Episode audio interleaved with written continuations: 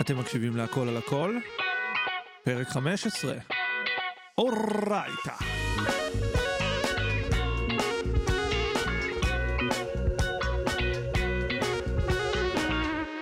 מה המצב חברים וחברות? אה, לי קוראים עידן, אני זמר ומורה לפיתוח קול, ואני ממש מודה לכם שאתם מבלים את הזמן הזה כאן איתי. זה מסב לי עונג רב, אני מקווה שזה מסב גם לכם.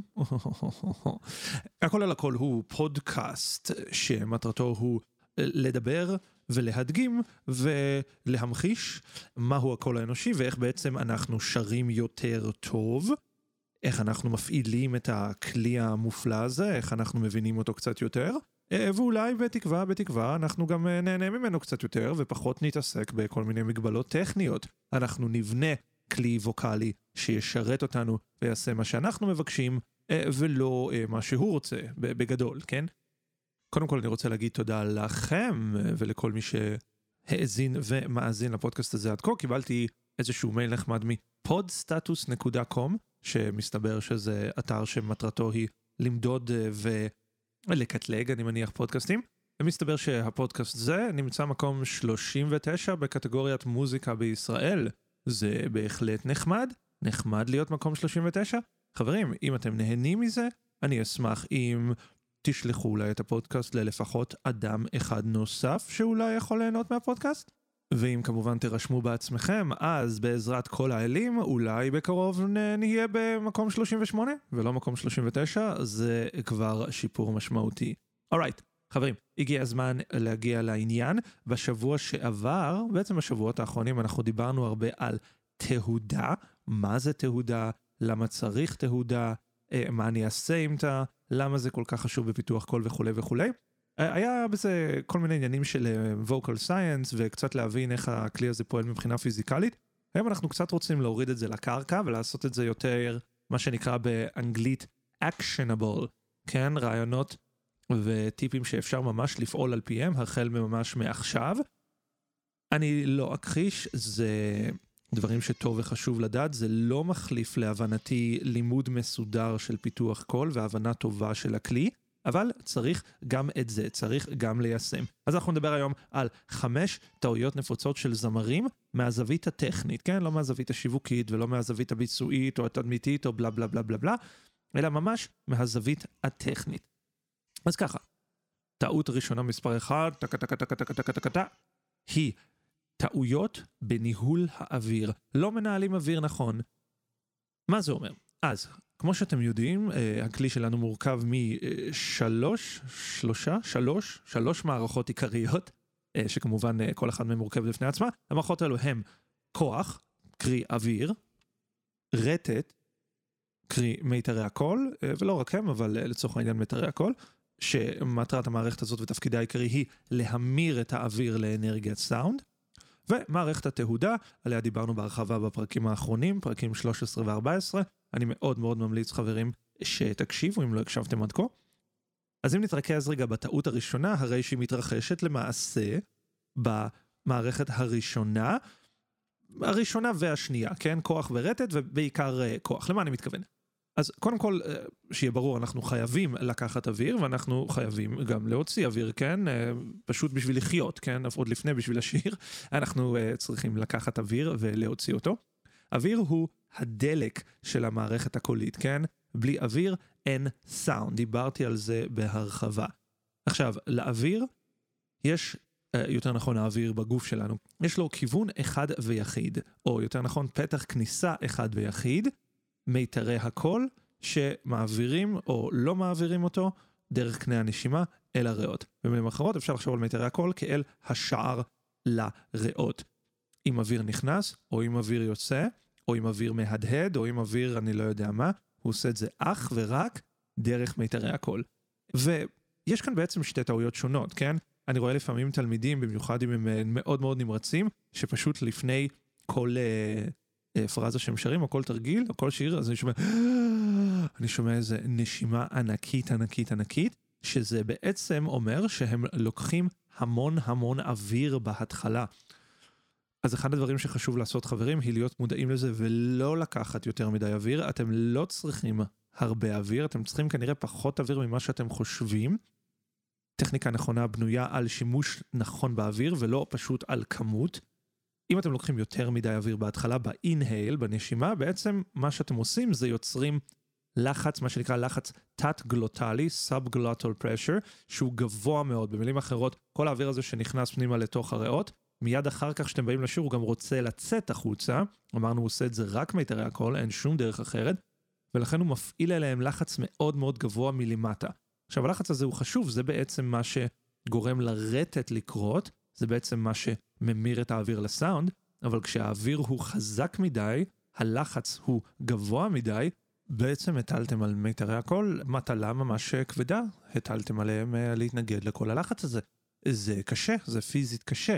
למה לכם לעשות את זה אם אתם יכולים uh, שלא לעשות את זה, כן? Uh, מיתרי הקול גם ככה יש להם עבודה מאוד מאוד קשה, להתנגד לאוויר זה משהו שהם אכן צריכים לעשות, אבל כשיש יותר מדי אוויר, בעצם די uh, אין, לה, אין להם סיכוי לנצח, כן? אנחנו צריכים להיות מודעים לזה. אז זו טעות אחת, וצד אחר של uh, אותו, אותה טעות למעשה, היא בדיוק שמיתרי הקול לא מנסים או לא מצליחים להתמודד עם כל הלחץ הסאב-גלוטלי הזה שרוצה לצאת החוצה.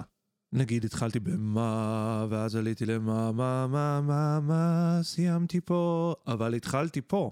כמובן לא אותו דבר. כשאני סיימתי עכשיו בהדגמה הזאת, בעצם אני שחררתי הרבה יותר אוויר, שזו צורה אחרת להגיד מיתרי הקול לא סגרו מספיק על האוויר, כן? הם לא uh, התנגדו לו מספיק, וזה יוצר שלל בעיות. זה לא מאפשר לי לעשות רגיסטרציה כמו שצריך, אני מאבד המון המון אנרגיה, uh, אני אשבר סביר להניח בסופו של דבר, הכוונה שהקול שלי יישבר, אני לא אצליח לעלות לגבהים בצורה חלקה, uh, וכולי וכולי. ועוד יותר גרוע, זה שאם מיתרי הקול עצמן לא יתנגדו לאוויר, מה שיקרה זה שהשרירים האחרים שבאותו אזור, שרירים של uh, תיבת הקול, שרירים של uh, נגיד מנגנון הבליעה, אולי המיתרים המדומים, כל מיני uh, דברים אחרים שיש לנו באזור, הם ינסו לפצות על החוסר. במילים אחרות, אם מיתרי הקול לא יעשו את העבודה הזה, משהו אחר ינסה לעשות את זה, ואז אנחנו נרגיש מחנק, בטווח הארוך זה יכול מאוד מאוד לשחוק ולגרום לפציעות, יבלות וכולי וכולי. בקיצור, חברים, חייבים לנהל את האוויר. איך אנחנו עושים את זה כמו שצריך? קודם כל, לא נושמים יותר מדי, אנחנו בעצם פותחים את הפה ואת הלועל למנח של הפתעה, פשוט תגידו, וואו, וואו, אה, אה, ותישארו עם זה קצת פתוח. ובזמן שאתם עושים את זה, חשוב פשוט לשחרר את הבטן, כן? כשאני אומר הבטן אני בעצם מתכוון לאזור הזה שמתחת לפופיק, כל השריר החזק הזה, טכנית זה לא רק הוא שמשתחרר, זה גם הצלעות והמותניים וכולי, אבל לצורך העניין, פשוט משחררים אותו, נותנים לו ליפול, ואם פתחתי את הפה במנח של הפתעה, אז אתם תגלו שלמעשה האוויר נכנס פנימה כמעט פסיבית.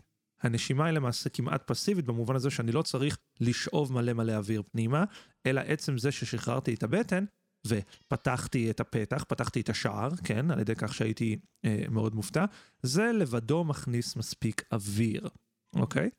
עכשיו, אחרי שעשיתי את זה, במילים אחרות, כל האוויר הזה בעצם ירצה לצאת החוצה, כמו שאמרנו, התפקיד שלי הוא למנוע את זה ממנו, לעזור למיתרי הקול להתמודד איתו. אולי אני אתקן את עצמי, זה לא בדיוק למנוע מהאוויר, זה להאט אותו, כן? האוויר יצא כך או כך, כי אנחנו שרים, אנחנו משתמשים בו, אבל הגוף ירצה פשוט פא, לשפוך הכל החוצה. תפקידנו בעצם להאט את התהליך הזה על ידי כך שנשאיר את הבטן בחוץ, נשאיר את המותניים בחוץ, נהיה בעצם סוג של כדור אוויר גדול ושמן. לתהליך הזה יש הרבה כאלו שקוראים תמיכה. אם אתם שומעים על ספורט, ספורט להשאיר מהשרעפת כביכול, זה הכל צורות אחרות להגיד את זה בעצם. זה משהו שהוא סופר סופר סופר סופר סופר חשוב בכל הסגנונות, אני לא יכול ממש לתאר עד כמה, ושווה להקדיש לזה פרק נפרד. אבל זה משהו שאחד שחשוב לדעת, יש לנהל את האוויר. טעות מספר 2, יש זמרים ששרים בעצימות נמוכה מדי. עכשיו, כשאני אומר עצימות, אני למעשה מתכוון לאינטנסיטי, להבדיל מווליום. מה ההבדל בין שני הדברים הללו?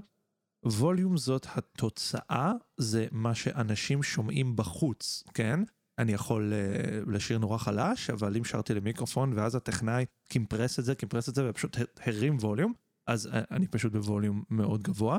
אבל עצימות זה יותר קרוב למה שבעצם אנחנו אה, מתכוונים שאנחנו אומרים דינמיקה. אני מעדיף להשתמש במונח intensity, עצימות מלשון כמה עוצמה אני מפעיל או בכמה כוח אני משתמש, להבדיל מכוח חסר רסן, כן? אה, גם על זה צריך לדבר. אבל כשאני אומר עצימות, אני מתכוון לכמה אנרגיה אני משקיע בהפקת הקול, לא כמה שומעים אותי בחוץ.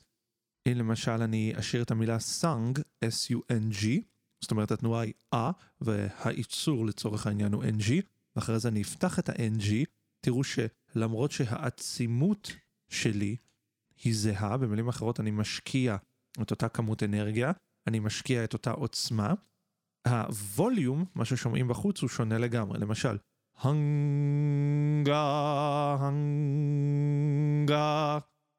הרי ממש ממש ברור שברגע שפתחתי את ה-NG, במילים אחרות שמרתי על התנועה ורק הורדתי את הייצור, בעצם הווליום קפץ, אבל אני לא דחפתי יותר אוויר, אני לא uh, השתמשתי ביותר דלק לצורך העניין, אני לא עשיתי שום דבר. במילים אחרות, העצימות שלי הייתה מראש די גבוהה. אז מה אני צריך לעשות בשביל לשיר כראוי? אני צריך לא לרדת מתחת לסף עצימות מסוים. יש פה גם קצת עניין של אסכולות, יש מורים שיגידו לכם, תשאירו את הכל בעוצמה בינונית או בעוצמה דיבורית. אני חברים נאלץ לחלוק על זה, לשיר אינו לדבר. אלו שני דברים שונים, גם שאתם שרים ברגיסטר הדיבורי, בתווים הנמוכים לצורך העניין, יש הבדל בין דיבור ובין שירה, בעיקר בעיקר באספקט הזה של עצימות. שירה זה משהו שקורה בעצימות גבוהה הרבה יותר מדיבור, וזה משהו שאנחנו חייבים לקחת בחשבון. אז, מי נוטה לעשות את הטעות הזאת? אה, זה נפוץ אצל הרבה תלמידים עם רקע שיש להם אה, במקהלה, זאת אומרת הרבה אה, מה שנקרא ילדי מקהלה, שהדבר הכי חשוב שם זה בעצם לא, לא לצאת מן הכלל. אלא להיות אה, איזשהו חלק מאיזה בלנד, מאיזשהו רקע, כי זה בעצם המשמעות של מקהלה. זה נפוץ אצל יוצאי אה, אסכולות ווקאליות מסוימות, זה נפוץ דווקא אצל זמרים שיש להם איזה שהם אימון דווקא, והם למדו שהמון פעמים צריך לסגור את התנועות, להצר אותן, מה שאגב לא בלתי נכון, כן? אבל אה, הזמרים האלו פשוט עושים את זה יותר מדי, לאורך יותר מדי זמן. או שמדובר בזמרים אה, בלי הרבה ניסיון אה, ומיתרי הקול פשוט מעולם לא למדו לסגור טוב את האוויר, כן? לסגור טוב על האוויר ולהתנגד לו, ולכן כל פעם השירה שלהם נשמעת קצת ככה, אוורירית מאוד ובעצימות נמוכה מדי, זה כמובן קשור לטעות הראשונה, או שלפעמים זה פשוט עניין של חוסר ביטחון. לשיר, כמו שאמרתי, זה דבר שהוא לפעמים מפחיד, זה דבר שהוא גורם לחשש. כשאנחנו חוששים, אנחנו מנסים למתן את עצמנו, בעצם לחשוף את עצמנו פחות לסיכון, וזה מתבטא בכך שאנחנו פשוט מנמיכים. אנחנו מנמיכים את העצימות שלנו, אנחנו עושים את זה בצורה לא מודעת אגב. כי אנחנו בעצם סוג של מתייבשים. מתייבשים? מתביישים. אנחנו סוג של מתביישים, אה, ולכן אנחנו בעצימות נמוכה מדי. מבחינה טכנית המשמעות של זה, זה שהמערכת היא בעצם בתת פעילות, כן? כמו מטוס, הוא לא יכול להיות במהירות נמוכה מדי, אחרת הוא פשוט ייפול מהשמיים, הוא חייב להיות באיזשהו מינימום של אנרגיה. עצימות נמוכה מדי בעצם גורמת למיתרי הקול ולחלקים הסובבים פשוט לקרוס פנימה, בלי להיכנס יותר מדי לפיזיקה, כן, אבל אה, בעצם אוויר שנע בתוך חלל מהר מדי והחלל לא עומד בזה, הוא פשוט נוטה לקרוס פנימה, כן, זה קשור למה שדיברתי על ניהול אוויר. long story short זה מאוד מעייף ולא מאפשר לנו לשיר תווים גבוהים בקול מלא. אז מה הפתרון? הפתרון הוא כמובן להעלות עצימות, פשוט לשיר בעצימות, לא בווליום, בעצימות גבוהה יותר, בידיעה ובמוכנות לכך שהגוף יעבוד קשה יותר. אתם תצטרכו להשקיע יותר אנרגיה, אתם כן תתעייפו, כמו שאימון טוב בחדר כושר מעייף אתכם, כל שלושת המערכות יעבדו קשה יותר, וזה ידרוש מכם הקפדה יתרה על התהודה ועל התמיכה. במילים אחרות, זה ידרוש גם ריכוז, אבל זה יהיה צעד חשוב לפתרון הבעיה הזאת. טעות מספר 3, חוסר מודעות קינסתטית, במיוחד בכל מה שקשור לרגיסטרציה. בואו נסביר את זה רגע. מודעות קינסתטית זה פשוט שם כללי להגיד כמה אני מודע לגוף שלי, כמה אני מודע ומרגיש באופן מודע את מה שהגוף שלי עושה. זמרים זה עם שצריך לפתח מודעות קינסתטית יחסית גבוהה. יש אנשים שזה בא להם בקלות, אם יש לאנשים האלו רקע באיזושהי דיציפלינה פיזית, ריקוד, משחק, סתם אוהבים לעשות ספורט, כן?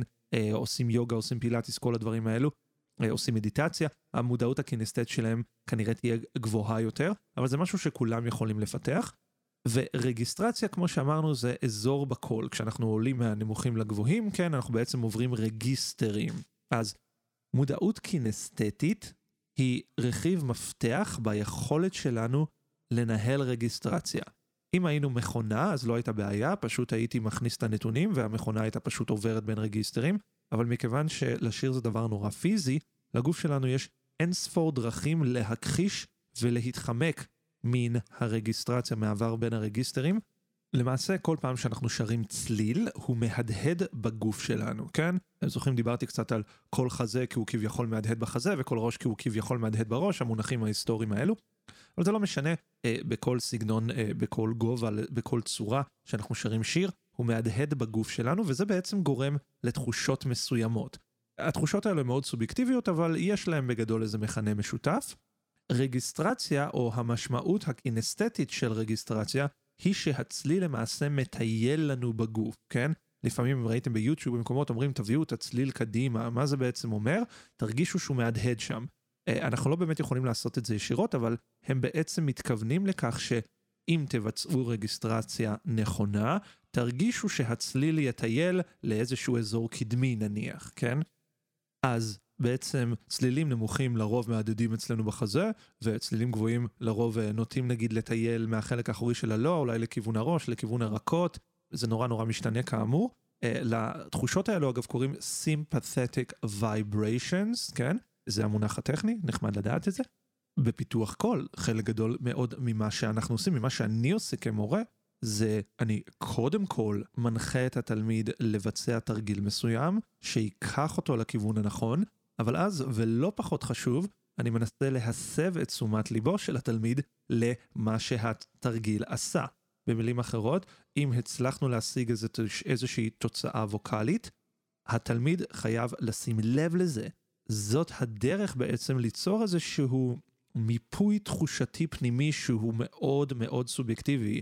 אין לי שום דרך להעביר לכם את המיפוי שלי. אני יכול באמצעות מילים, אבל זה נורא נורא נורא מסובך ונורא לא עוזר בתכלס. אני יכול רק לתת לכם תרגילים שיעזרו לגוף שלכם למפות בעצמו את התווים מבפנים. כי בתכלס, כשאנחנו שרים שירים וצריך לקבל החלטות על הרגע והשרירים בעצם עובדים על טייס אוטומטי, המיפוי הפנימי הזה, התחושות הקינסתטיות האלו, הם בעצם מה שיש לנו, לכן הם חייבים להיות ממופות נכון. וזה משתנה, אגב, אה, עם הסגנון, משתנה עם הגובה, משתנה עם העוצמה, משתנה עם הגיל, משתנה מבן אדם לבן אדם. אבל הנקודה היא שתלמיד או זמר שלא טורח או לא טורחת להבין ולמפות מבפנים את התחושות האלו, במילים אחרות לא מודעים למה שקורה בגוף, יהיה להם מאוד קשה לעשות רגיסטרציה, כן? הכל יכול להיתקע, אולי להיות קצת פלאט, לא תדעו לזהות מתי עברתם ומתי לא, מתי אתם פלאט, מתי אתם שרפ וכולי וכולי. אלו מטרות נאות, אבל חייבים להתחיל למפות אותם. טעות מספר 4, אה, אנחנו חושבים הרבה על סאונד ולא על פונקציה. במילים אחרות, אנחנו חושבים הרבה על תוצאה ולא על מה אני עושה, לא על הסיבה. יש כאן כמובן קשר ישיר לשאלת הרגיסטרציה שאני אה, חוזר אליה כל הזמן.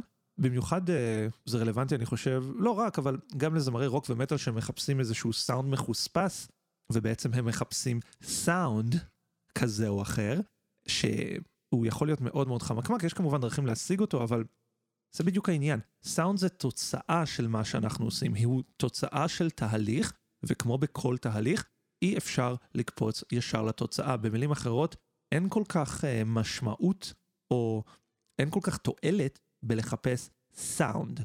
מה שצריך לעשות זה בעצם להבין מהו התהליך. צריך להבין שאם בעצם אני מחפש סאונד, נגיד סאונד מחוספס, הדבר הכי טבעי לי לעשות זה פשוט לעשות ככה. עם היתרי הקול שלי ובעצם פשוט למעוך אותם אחד כנגד השני בשביל כביכול להשיג את הסאונד, אבל זו דרך מאוד מאוד לא טובה, למעשה אני סוג של אונס את הגוף שלי לתת לי איזושהי תוצאה שנדמה לי שאני מחפש, כן? אני, אני די מרגיש שזה לא, אבל המון פעמים אני עושה את זה בכל זאת מחוסר ידע. אה, בעצם אנחנו דוחפים את הגוף להגביר את ברירות המחדל שלו, ואנחנו יוצרים המון המון מתח חיצוני. במקום זאת, מה שעלינו לעשות הוא להבין את התהליך, בעצם לעבוד על הפונקציה. לגרום למכונה לעבוד טוב, לעבוד יעיל, לעבוד מסודר, לעבוד אופטימלי עד כמה שאפשר, כן?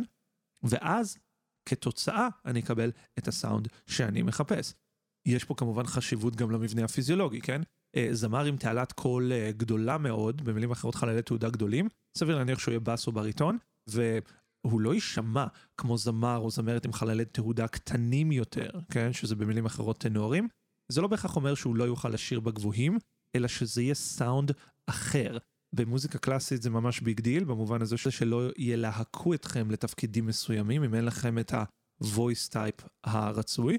אבל בעצם בכל סגנון אחר של מוזיקה זה ממש לא עניין, זה תלוי מה אתם עושים עם זה, כן? המסקנה מכך היא שיהיה לי קשה מאוד, וזה מתכון לתסכול רב מאוד, אם אני אחפש סאונד. הפתרון הוא להתרכז בתהליך, בסיבה ולא בתוצאה. process, process, process, כן? תמצאו מורה טוב או מורה, זה לא משנה, שמבין ומבינה באמת את המכניזם הקולי. הם צריכים באמת להבין את המערכת, ואני אפילו אגיד, חברים, הם צריכים לעשות את זה בעצמם, הם צריכים להרגיש את זה, הם צריכים לדעת מה זה באמת להתמודד עם האתגר הזה, באמת, לא בתיאוריה, פיזית, הם צריכים לעשות את זה. תמצאו מישהו או מישהי שיודעים להסביר לכם איך המערכות האלו עובדות אחת עם השנייה, ותעשו את התהליך הזה שוב ושוב ושוב. תמצאו משהו שעובד ותעשו את זה שוב ושוב ושוב, ואם אתם לא יודעים מה עובד זה ממש בסדר, תמצאו מורה שאתם סומכים עליו ותעשו מה שהוא או היא אומרים. זה כמו כושר.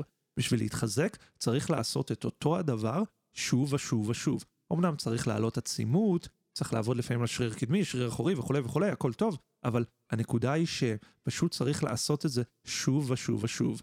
זה לא לעשות הרבה תרגילים, זה יכול להיות לעשות מעט תרגילים, אבל חשוב לעשות אותם נכון.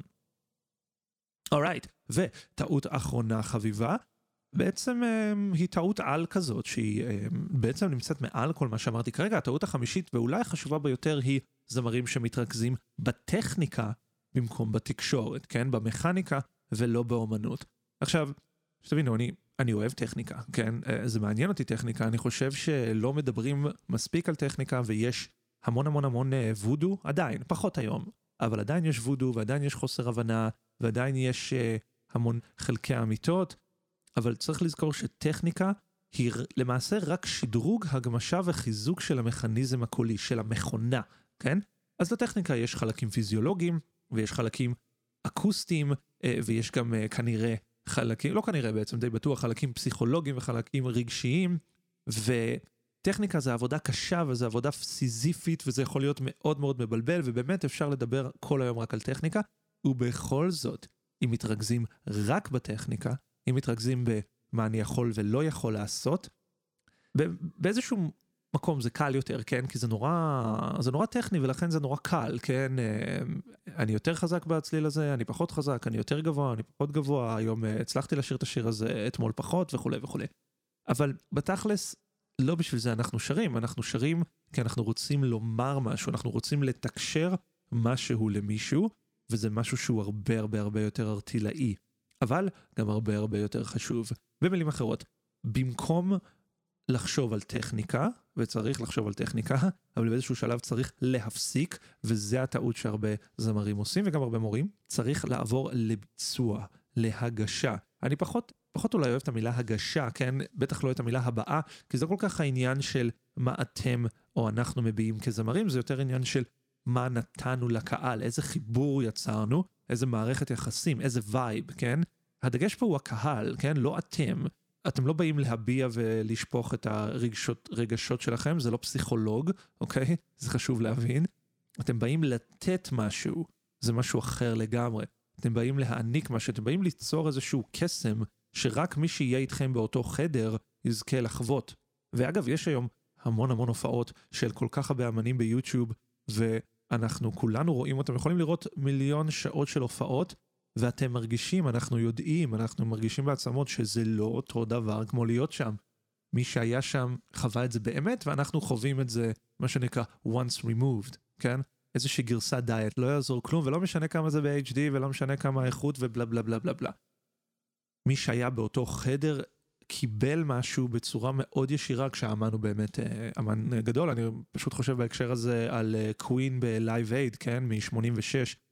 ה-20 דקות האלו שבאמת שווים זהב זה בית ספר, חברים. אם ראיתם בוהימיאן רפסדי הסרט, בעצם הם יצרו שחזור ממש ממש טוב של זה, אבל תכלס תלכו למקור, הכל ביוטיוב, פשוט תלכו לראות את זה. זה מדהים, זה באמת באמת מדהים, ואתה יודע, זה, זה גורם uh, לי, אני הייתי בן שנתיים, כן? זה לא שיכלתי ללכת ו- ופספסתי, אבל אני עדיין מרגיש פספוס, כן? למרות שזה במקום אחר, במדינה אחרת וכולי וכולי. אני מרגיש פספוס, כי היה שם משהו באמת באמת מיוחד, ולא זכיתי לחוות את זה בגוף ראשון. עכשיו, אם פרדי מרקיורי או כל זמר אחר לצורך העניין היה מתרכז בטכניקה, הקסם הזה לא היה קורה. לא היינו מדברים, זה סתם היה עוד משהו שהיה ביוטיוב, זה סתם היה תוכן, כן? למי אכפת, כן? לתוכן יש כמו זבל, זה לא הקטע.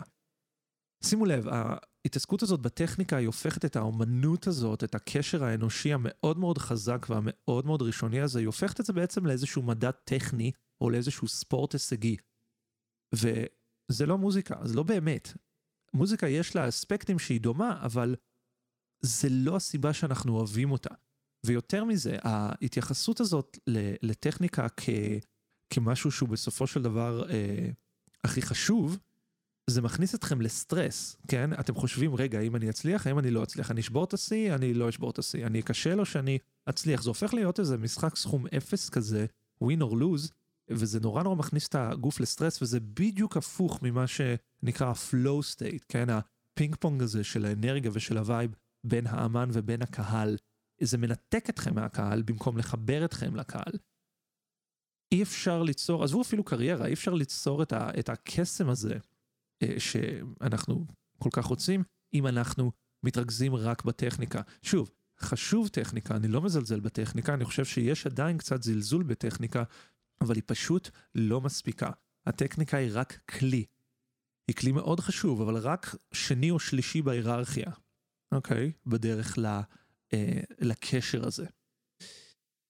זהו חברים, עד כה, תודה שהקשבתם להכל על הכל פרק 15. היי, hey, אם זה היה מעניין, אם זה היה אה, ראוי לזמנכם, אני מקווה שכן, אני אשמח אם תירשמו כעוקבים בספוטיפיי, באפל, ב Stitcher, עכשיו הפודקאסט הזה, הוא נמצא גם ב Stitcher, לא ידעתי שהפלטפורמה הזאת קיימת. שלחו את זה אולי לחבר או חברה, אני ממש ממש אשמח. אה, ותגידו לי מה אתם חושבים, אה, פספסתי משהו? יש אה, עוד טעויות שאני צריך לדבר עליהן? יש נושאים שאתם רוצים שאני אדבר עליהם? ספרו לי, אני ממש אשמח. אתם יכולים ליצור איתי קשר בעידנליב.com, לקבוע שיעור, או סתם לקרוא יותר אודותיי. כאמור, עידן ליברמן ביוטיוב, לקאברים ווקאליים וביצועים. יש לי גם אינסטוש, the.עידן.ליברמן, מוזמנים להוסיף אותי. אני מעלה שם כל מיני שטויות מחיי היום-יום, האמת שאני צריך די לחזור לזה. וכמובן, פה בפודקאסט, אני אשמח מאוד לשמוע מכם. עד הפעם הבאה חברים, תשאירו בגבוהים, תשאירו בנמוכים, תצחקו, תבכו, תזעקו, תהנו, תעשו מלא רוקנרול, ועד הפרק הבא, יאללה ביי.